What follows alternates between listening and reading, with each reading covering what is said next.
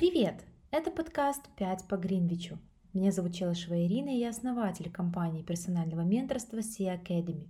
В этом подкасте мы обсуждаем учебу и жизнь за границей, начиная от получения полных стипендий и заканчивая трудностями быта зарубежных студентов. Мы станем вашим гидом по образованию и карьере за рубежом – Всем привет, это Дима, ментор Академии, и в сегодняшнем выпуске мы поговорим с вами о том, с чего начать поиск университета в США. То есть этот выпуск для тех, кто уже решил, что они хотят учиться в США и думает, с чего же стоит начать.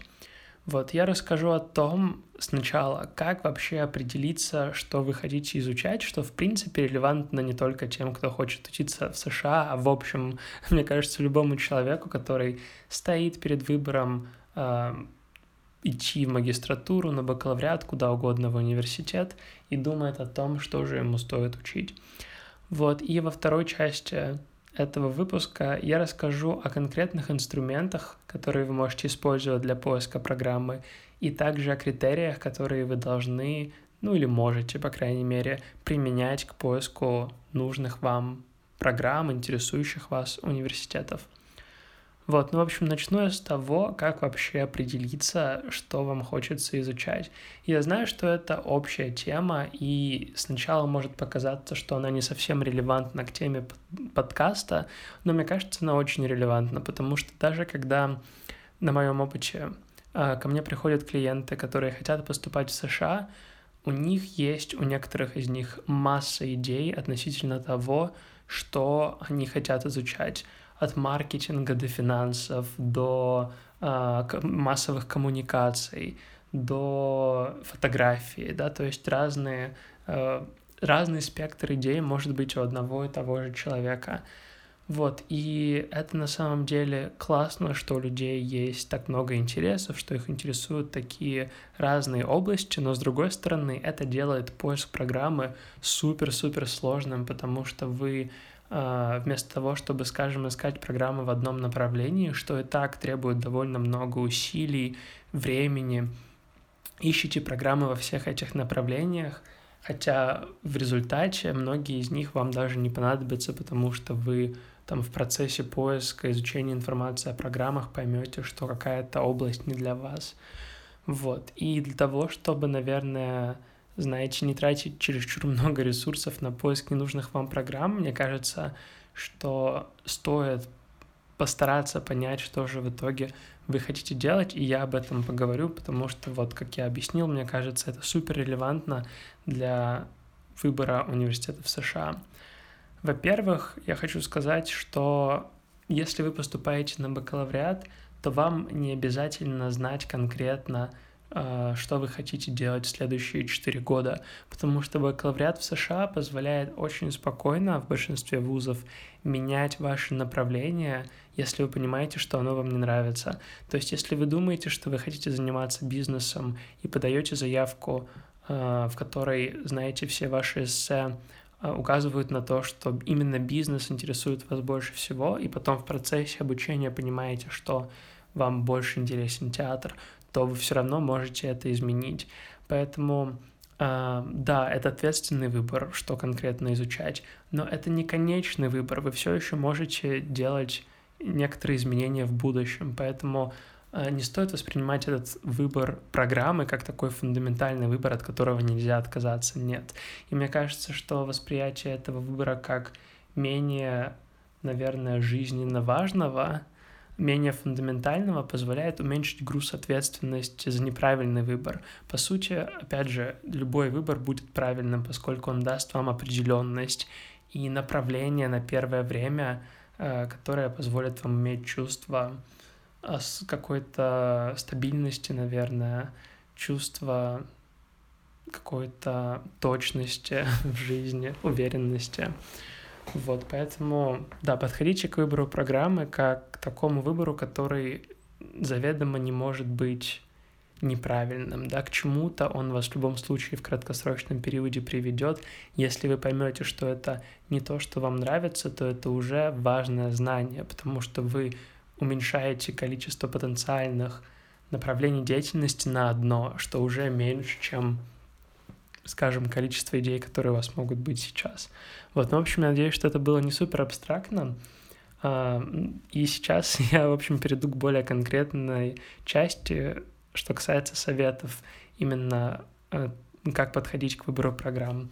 У меня есть два конкретных совета. Совет номер один — это нарисовать своего рода диаграмму Вена. Если вы не знаете, что это, то загуглите. Это, по сути, два э, кружка, которые пересекаются, и таким образом получается, что у них есть общая э, площадь в центре. Вот. Либо вы можете сделать э, похожую структуру просто в таблице в Excel, сделав три колонки. Вот. Мой основной совет — это следующее. В левой колонке напишите те направления, которые вам нравятся, то есть что бы вы хотели изучать, и нисколько себя не ограничивайте, пишите все, что вам интересно, что вы потенциально хотели бы учить в университете. В правой колонке напишите все, где у вас уже есть какой-то опыт. Это может быть опыт работы, это может быть опыт волонтерства, это может быть э, какой-то предмет, который вы брали в университете. В общем, что-то, где у вас уже есть опыт. И в средней колонке, которая будет посередине, вы пишите те программы, которые, в отношении которых у вас есть и интерес, и опыт.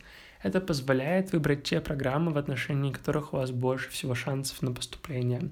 А, потому что поступить легче тогда, когда вы можете продемонстрировать свой интерес какими-то действиями, программами, на которые вы подаете, университет, в который вы подаете. Им важно, важно, чтобы они видели, что ваш интерес чем-то подкреплен, что вы не просто умеете красиво говорить, но еще умеете действовать и идти за своими э, пожеланиями, идти и достигать своих целей. Вот, воспринимайте себя, по сути, как продукт, который вы хотите продать. Не то чтобы продать, окей, товар, который вы хотите выпустить на рынок, и для этого вам нужно привлечь инвестиции. Вот университет — это инвестиции, карьерный маркет, карьерный рынок, я не знаю, как это назвать. В общем, да, вот это, наверное, это labor market по-английски, но, в общем, да, назовем это рынок рабочих ресурсов. Рынок рабочих ресурсов — это тот рынок, на который вы выпуститесь после окончания университета. Университет — это инвестиция, а вы — товар. А, и в то же время вы владелец этого товара, можно так сказать. Вот и ваша задача, как и у бизнес, любого бизнес-владельца, привлечь инвестиции для того, чтобы успешно запустить товар на рынке. Вот, и нужно убедить инвесторов инвестировать прямо в вас. Так как университет является инвестором, который будет инвестировать в вас финансы, преподавателей, а, другие ресурсы, которые доступны ему, то вам нужно убедить приемную комиссию инвестировать именно в вас, а не в тысячу других товаров, которые похожи на вас, потому что у них тоже хороший балл по а, экзаменам, потому что у них тоже хороший средний балл и так далее. Вот и здесь важно думать о вашем конкурентном преимуществе, потому что вам нужно выделиться среди толпы, чтобы получить заветное финансирование, либо чтобы поступить в заветный вуз. Вот. И мне кажется, в этом отношении диаграмма Вена очень сильно помогает, потому что она помогает уже на первом этапе, когда вы выписываете направление в средней колонке, убрать те вещи, в отношении которых у вас абсолютно нет опыта. А, и там, где у вас нет опыта, у вас практически нет конкурентного преимущества. Поэтому это довольно все просто. А, стоит отметить, что да, эта система не идеальна. Если у вас, скажем, есть два или три года на поступление, то вы спокойно можете выбрать новую область, в которой у вас нет опыта, и пытаться его набрать на протяжении всех этих лет. Но если вы, как и большинство моих клиентов, имеете, скажем, год до поступления, либо практически пару месяцев, то выбор абсолютно нового направления, где у вас нет опыта, это точно как бы нет, не нужно так делать. Таким образом, чтобы подвести такой небольшой итог этой части, вам нужно непременно начать процесс выбора университета и программы в США с того, чтобы понять, в каком направлении вы хотите развиваться, какое направление вы хотите изучить. Для этого есть два конкретных инструмента, которые вы можете использовать, два таких своеобразных упражнения. Первое — это диаграмма Вена, в которой вы как я уже говорил, выписывайте программы, которые вам интересны, а направления, в которых у вас есть опыт, и направления, в которые у вас есть и опыт, и которые вам одновременно интересны. Второй инструмент или второе упражнение — это эм, продумывание вашего конкурентного преимущества. Оно может выражаться как в опыте определенного типа, так и в других вещах. А, к примеру, это может быть ваша национальность или ваше гражданство. К примеру, мне кажется, что это один из тех аспектов, что ли, заявок большинства моих клиентов, которые, на которые они не обращают внимания изначально, в том плане, что подумайте об этом следующим образом. Вы поступаете в США, в американские университеты, и в Америке уже есть куча людей с хорошими баллами за экзамены, с хорошим средним баллом, с лидерским опытом и так далее. Почему комиссия должна приоритизировать вас, а не американца, особенно в финансовом плане? Вам нужно что-то уникальное и выделиться на фоне вещей, которые могут сделать все, в плане хорошо подготовиться к экзамену, хорошо подготовиться к, не знаю, к интервью, хорошо э, пройти стажировку. Это можно сделать, ну, это может сделать практически любой человек, который поставит себе это целью. Но иметь определенное гражданство, иметь определенный культурный опыт жизни в, в какой-то стране, это тот фактор, который не совсем получается достичь. Ты его не контролируешь, ты, по сути, с этим рождаешься, со своим гражданством, набираешь культурный опыт и прочие вещи. Поэтому российская культура или культура, знаете, страны, в которой вы родились, и ваше знание этой культуры, и эм, может быть, не только культуры, но еще специфики страны, которая может проявляться там в политической системе, как она работает, либо в экономической системе или в юридической, может быть тоже большим преимуществом вашей заявки, которое вы можете использовать. Понятное дело, что это, наверное, требует от вас того, чтобы вы выбирали программы, которые имеют некий международный уклон, и ценят такого рода опыт, такого рода конкурентное преимущество. Но мне кажется, что вполне можно найти и, знаете, преподнести свою историю э, со своим культурным опытом даже в тех областях, в тех направлениях, которые не являются традиционно международными. К примеру, в бизнесе вам не обязательно говорить, что вы хотите работать в каком-то международном бизнесе, развивать отношения между Россией и США в плане бизнес-сотрудничества и так далее. Нет, можно обойтись, знаете, простой историю о том, что у вас есть э, опыт работы, скажем, в российских стартапах, и вы видите, какие у них есть проблемы, и э, хотите помочь этим стартапам эти проблемы решить, но не знаете как и не можете получить доступ к качественному образованию здесь. Поэтому хотите поехать в Силиконовую долину, чтобы выучиться там и понять, как э, можно помочь эффективно, наиболее эффективно развивающимся бизнесом в России. А, и вы будете уникальным кандидатом с уникальной историей из-за того, что вряд ли кто-то еще из пула абитуриентов будет знать а, и иметь опыт работы с российскими малыми бизнесами. И вот похожего рода истории, а, которые вы можете продумать о себе, о своих интересах, связать это в единое целое, помогают в итоге создать определенного рода конкурентное преимущество, которое не основано на тех вещах, которые могут сделать все, а основано исключительно на вашем культурном э, и национальном, что ли, опыте. Вот, поэтому я советую продумать то, как вы можете преподнести ваш культурный бэкграунд в своей заявке в том числе. Я использовал точно так же культурный бэкграунд в своей заявке. Если кто-то из вас не знает или кто-то интересуется, то я буду учиться на магистратуре в США, начиная с этого сентября. Вот я поступил в университет Мэриленда в США по программе публичной политики и буду фокусироваться на международной безопасности и экономическом развитии. И в своей заявке я указывал, что моя долгосрочная цель и конкурентное преимущество, которое выделяет меня среди других абитуриентов, это то, что я, собственно, являюсь русским, и у меня есть опыт работы в аналитических организациях, в Госдуме, над проектами, связанными с российско-американским сотрудничеством в области безопасности. Помимо этого, у меня есть опыт учебы в США, там год по обмену, а, который во мне породил, что ли, интерес к этой теме, интерес к США как к стране.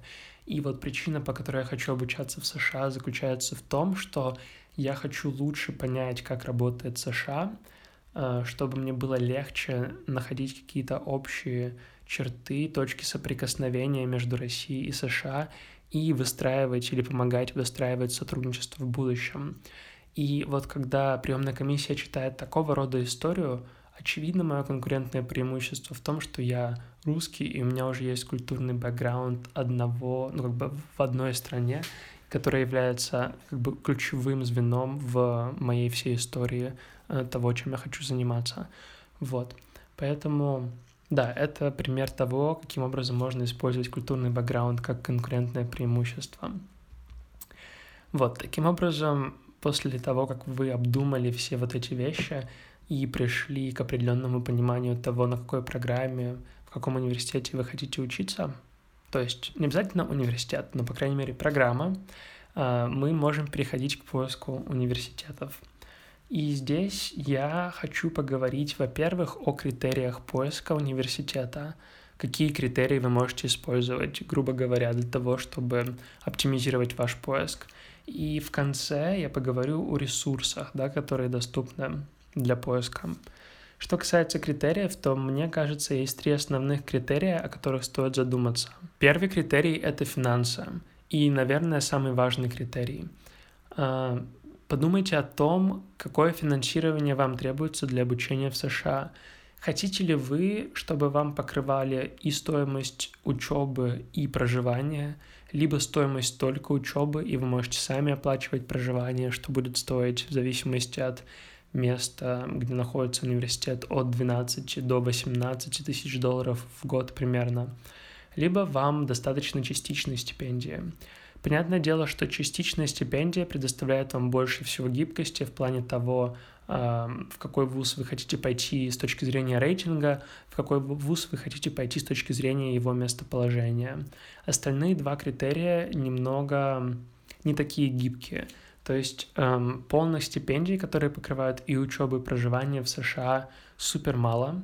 Э, по крайней мере, вдвое вы можете увеличить знаете выборку университетов и свои шансы на поступление и получение стипендии, если вы готовы рассматривать те стипендии, которые оплачивают полностью только обучение, но не проживание, потому что таких стипендий примерно столько же, сколько, если не больше, э, чем тех, которые оплачивают учебу и проживание вместе. Это очень-очень редкий вид финансовой помощи, и, как правило, его предоставляют наиболее конкурентные школы, в которые порой просто нереально попасть, ну или очень-очень сложно. Вот, поэтому задумайтесь о том, чтобы рассмотреть программы, на которые э, можно получить только стипендию на обучение, потому что это увеличит ваши опции. И когда мы говорим о финансовой помощи, мне кажется полезно знать несколько терминов. Первый термин — это need blind admission. Это означает, что университет делает решение о том, какого студента принять, независимо от того, будет нуждаться этот студент в финансовой помощи или нет. Второй термин — это uh, need-based financial aid. Это означает, что финансовая помощь uh, дается студенту, основываясь на его финансовой нужде. Вот. Uh, есть в США, по-моему, всего шесть университетов. Я могу ошибаться в отношении точного числа, но согласно, по-моему, недавней, недавней статье, которую я читал, Таких университетов всего шесть в США, которые являются одновременно и need blind, и выдают всем студентам, которые туда поступили, need-based financial aid. Это означает, что если вы иностранный студент, и вы подали в этот университет, и вам нужна стипендия для покрытия всех расходов по обучению и проживанию, то этот университет не будет дискриминировать вас во время рассмотрения вашей заявки. И если вы поступите, то он покроет полностью всю вашу финансовую нужду. Опять же, таких университетов в США всего 6 на бакалавриат, да, мы сейчас про бакалавриат говорим. Вот, и это в основном университеты Лиги Плюща, ну и еще Амерст университет. Вот, эм, так что да, в них очень сложно попасть. Есть еще вузы на бакалавриат, которые дают полные стипендии, но они uh, need aware, что означает, что они будут брать в расчет вашу финансовую нужду при uh, вынесении финального решения о зачислении вас в университет. А, понятное дело, что то, что вы нуждаетесь в финансовой помощи, влияет на ваши шансы, то есть это уменьшает в некоторой степени ваши шансы на поступление. Однако мне кажется, что это не проблема, если выбрать те программы, которые предоставляют полную финансовую помощь международным студентам. То есть у них есть там одна или, не, или, может быть, несколько в лучшем случае таких стипендий, которые используются как такой маркетинговый э, прием для привлечения заявок международных студентов. Вот, поэтому у вас все еще могут быть хорошие шансы получить полное финансирование и поступить в университеты, которые не являются супер-супер топовыми, но все еще хорошие. Вот. Это важный пункт, наверное, который стоит учитывать при выборе университета и стоит осознавать. Вот, второй критерий, который, как мне кажется, тоже полезен в выборе университета, это рейтинг университета. Мне кажется, что большинство людей стремятся поступить в Лигу Плюща, либо хотят исключительно в Гарвард, Йейль, Принстон, Стэнфорд и так далее, и не понимают, что как бы Качественные вузы в США не кончаются этим списком. Есть очень много хороших вузов. То есть, по сути, если взять топ-100 университетов США, любой из этих университетов, как мне кажется, э, принесет более приятные ощущения от учебного процесса и пребывания на территории этого вуза, чем любой другой, даже самый топовый вуз в России, либо в стране, любой, любой другой стране из СНГ. Вот, поэтому стоит себя не ограничивать только Лигой Плюща, но рассматривать другие варианты в том числе. Я учился год в американском университете, который называется Американский университет в Вашингтоне. И это, по-моему, 70-й вуз в США. При этом в России я учился в МГИМО, да, то есть я на год стажировался, на год уезжал стажироваться туда. Вот, и мне американский университет понравился в разы, там, в сто раз больше, чем МГИМО, из-за своей атмосферы, из-за того, что мне нравились преподаватели, классы и так далее. То есть есть такие, знаете, черты американской системы, системы образования, которые проявляются в любой программе, на которой вы обучаетесь, по сути, потому что любая программа университета — это часть всей системы, и, следовательно, эти звенья имеют те же самые черты, что и система в целом. Поэтому то, что, факт, что система хорошая, ведет к тому, что и отдельные ее составляющие обладают теми же самыми хорошими чертами. Вот что означает, что если вам ценно, к примеру, э, вам ценна возможность выбора своих собственных предметов, либо вы хотите иметь гибкость в отношении того, что вы изучаете, в отношении своего диплома, направления, в котором вы хотите обучаться, то все это остается независимо от того, учитесь ли вы в ВУЗе, э, который входит там в топ-5 или в топ-50 в США. Вот, поэтому да, задумайтесь о том, чтобы расширить свои критерии поиска. И второй совет здесь – диверсифицируйте с точки зрения рейтинга. Когда вы подаете документы на программы в США, вам нужно подавать не только в топовые вузы, понятное дело, вам нужно диверсифицировать риск, подать в несколько топовых вузов, в несколько хороших вузов, в несколько вузов, которые вы точно пройдете. И стоит найти черты, которые вам нравятся в каждом из этих университетов, я уверен, что их точно можно найти, чтобы, знаете, помочь себе понять, что даже если вы попадете не в самый топовый вуз, вы все равно будете там счастливы, вы все равно будете получать достойное, качественное образование. Вот это мои два совета касательно рейтинга. Третий критерий, который также стоит обдумать при подборе университета, это местоположение. Вот, есть, понятное дело, климатические факторы, там более жаркие южные штаты, более холодные северные штаты, есть э, более такие а, наверное, менее зримые различия между западным побережьем и восточным побережьем, которые связаны в основном с, наверное, я бы не сказал поведением людей, но, может быть, их отношением к жизни. То есть есть стереотип, не стереотип, я не знаю на сто процентов, но, в общем, такое понимание, что люди на западном побережье немного более расслаблены, чем люди на восточном побережье. То есть если вы привыкли к быстрому темпу жизни, и не то чтобы целеустремленности, но, знаете, хаслингу, то вам, наверное, больше подойдет восточное побережье, да, то есть такие штаты, как Нью-Йорк, э, там, Массачусетс, э, не знаю, Нью-Хевен, вот такое. Если вам больше нравится laid-back lifestyle, что-то более расслабленное, то Калифорния, может быть, Аризона, не знаю. Вот. И дальше подумайте о том, хотите ли вы учиться в большом или маленьком городе, хотите ли вы учиться э, в университете, у которого кампус находится в городе либо за городом. То есть это тоже те факторы, которые могут влиять на ваш уровень комфорта. Хотя мне кажется, что несмотря на то, что местоположение это э, полезный критерий, он все же не самый определяющий критерий. Не настолько определяющий, по крайней мере, как финансы, либо рейтинг слэш в совокупности содержания программы, на которую вы хотите. Вот. И, собственно, обговорив критерии, которые вы можете применить к поиску программы, вот после того, как вы определились с направлением, в котором вы хотите обучаться, какие инструменты можно использовать, какие инструменты вообще доступны для того, чтобы найти нужную вам программу. Я выделил для себя несколько.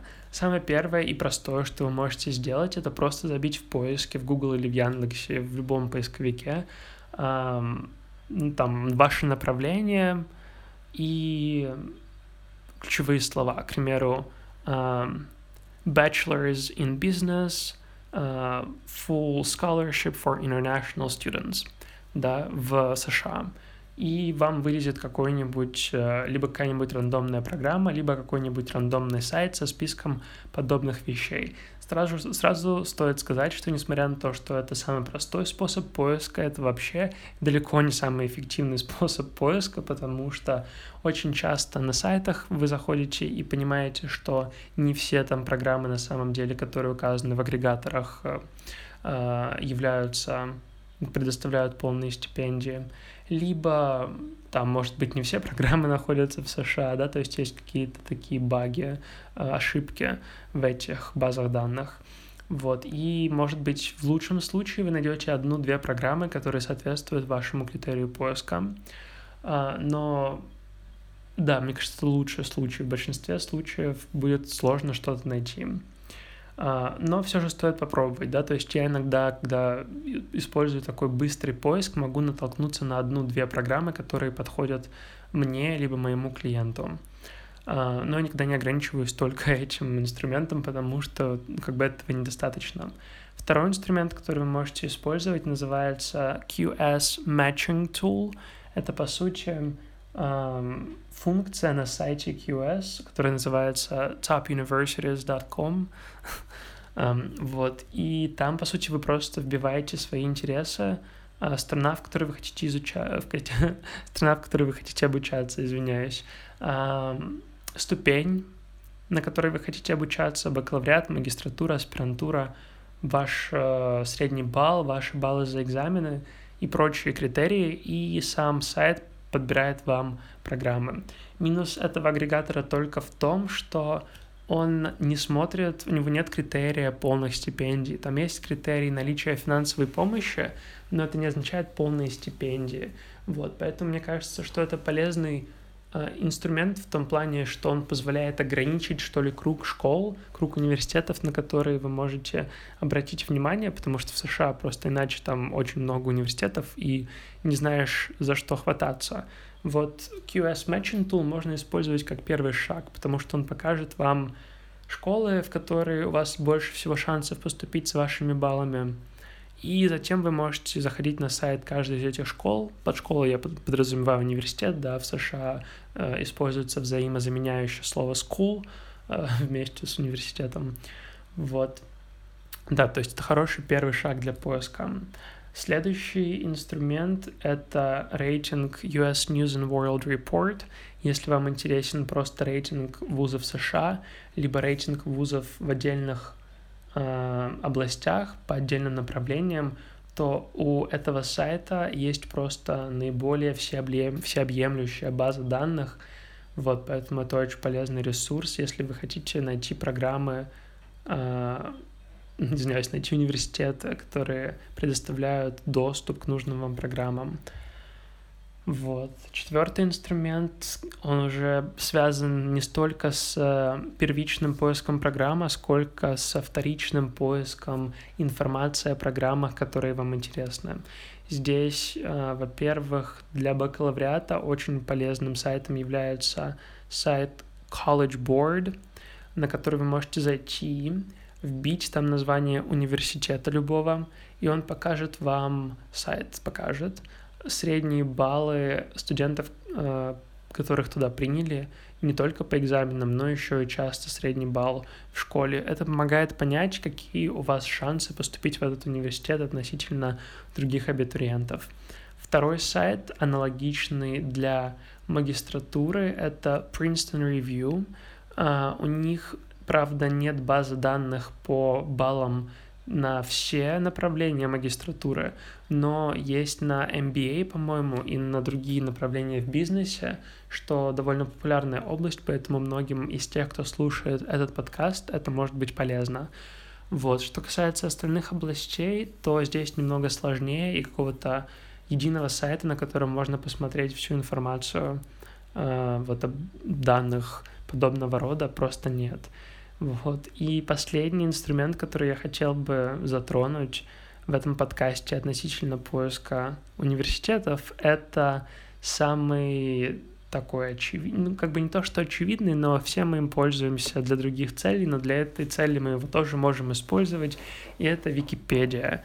А, когда я подходил к поиску программ по международным отношениям, по международной политике, не было на самом деле какого-то конкретного рейтинга э, по этой области, да, то есть на US News and World Report очень много рейтингов, но, по-моему, именно по этой области я не нашел.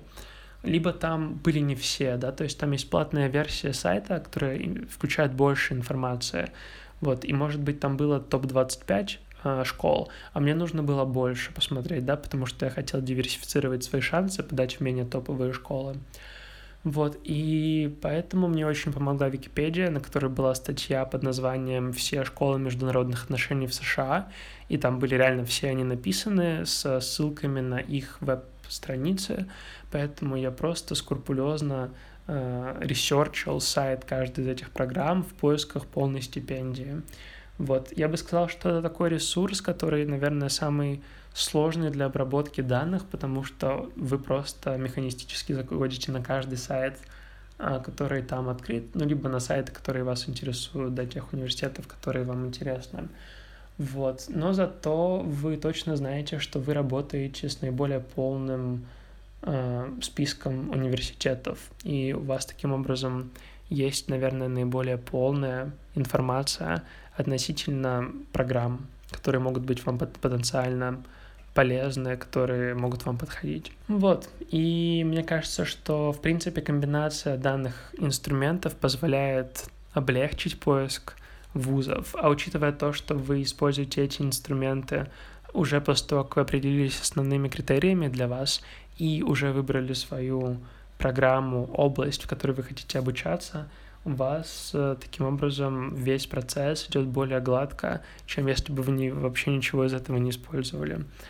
Вот, надеюсь, э, таким образом этот подкаст был полезен многим из вас, и вы будете применять э, советы, которые я вам дал в будущем для того, чтобы сделать процесс по поиска программ наиболее я хотел сказать приятным, но потом подумал, что он редко бывает приятным, а поэтому я бы сказал так, эти советы помогут вам сделать процесс поиска программ менее болезненным.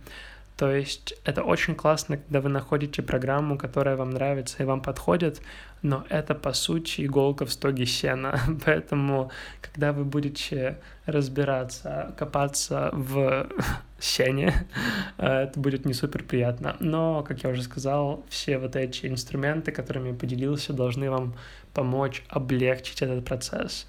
Поэтому, да, я надеюсь, что у вас все получится. И самое главное, верьте в себя, если вы слушаете этот подкаст. Это означает, что вы уже сделали очень многое для того, чтобы э, увеличить что ли, доступ э, к информации, увеличить свои знания, и это уже хороший первый шаг для удачного поступления в США. Поэтому так держайте дальше и продолжайте слушать наши подкасты. До скорых встреч!